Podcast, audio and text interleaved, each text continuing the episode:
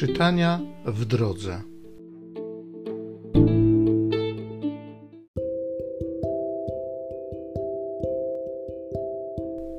Z księgi proroka Ezechiela.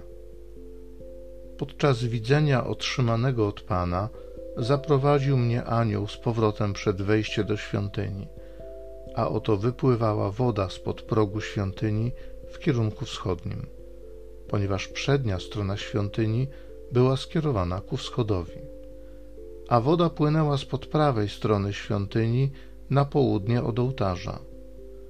I wyprowadził mnie przez bramę północną na zewnątrz i poza murami powiódł mnie od bramy zewnętrznej skierowanej ku wschodowi.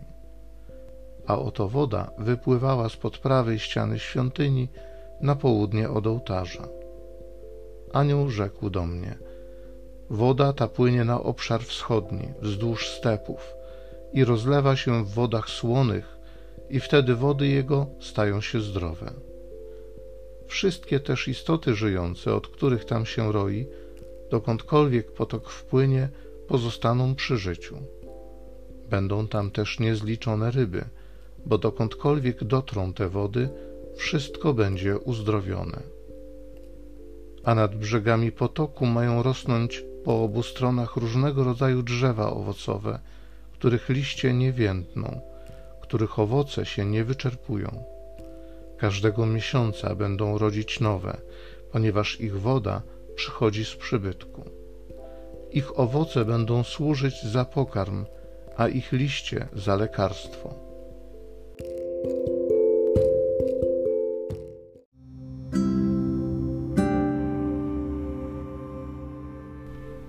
Z Psalmu 46. Bóg jest we wnętrzu swojego kościoła. Bóg jest dla nas ucieczką i siłą, najpewniejszą pomocą w trudnościach. Przeto nie będziemy się bali, choćby zatrzęsła się ziemia i góry spadły w otchłań morza. Nurty rzeki rozweselają miasto Boże, najświętszy przybytek Najwyższego. Bóg jest w jego wnętrzu, więc się nie zachwieje. Bóg je wspomoże o świcie. Pan zastępów jest z nami. Bóg Jakuba jest naszą obroną.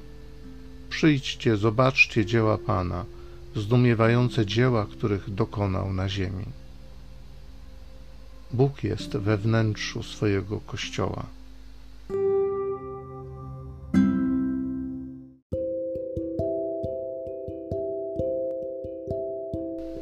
Z pierwszego listu świętego Pawła apostoła do Koryntian. Bracia, jesteście uprawną rolą Bożą i Bożą budowlą. Według danej mi łaski Bożej, jako roztropny budowniczy, położyłem fundament, ktoś inny zaś wznosi budynek. Niech każdy jednak baczy na to, jak buduje. Fundamentu bowiem nikt nie może położyć innego niż ten, który jest położony a którym jest Jezus Chrystus. Czyż nie wiecie, żeście świątynią Boga i że Duch Boży mieszka w was? Jeżeli ktoś zniszczy świątynię Boga, tego zniszczy Bóg. Świątynia Boga jest święta, a wy nią jesteście.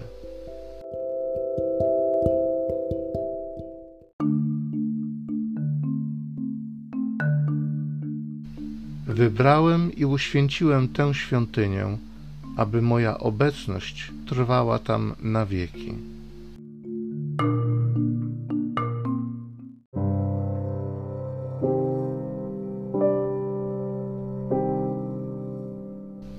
Z Ewangelii według świętego Jana. Zbliżała się pora Paschy żydowskiej i Jezus udał się do Jerozolimy. W świątyni napotkał tych, którzy sprzedawali woły, baranki i gołębie oraz siedzących za stołami bankierów.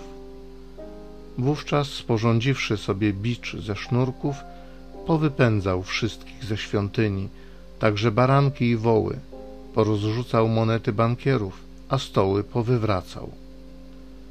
Do tych zaś, którzy sprzedawali gołębie, rzekł: Weźcie to stąd, a nie róbcie z domu mego ojca targowiska.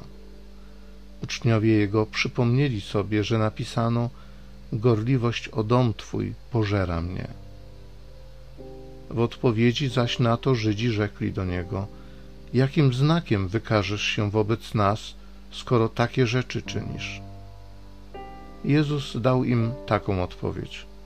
Zbóżcie tę świątynię, a ja w trzech dniach wzniosę ją na nowo. Powiedzieli do niego Żydzi, czterdzieści sześć lat budowano tę świątynię, a ty ją wzniesiesz w przeciągu trzech dni? On zaś mówił o świątyni swego ciała.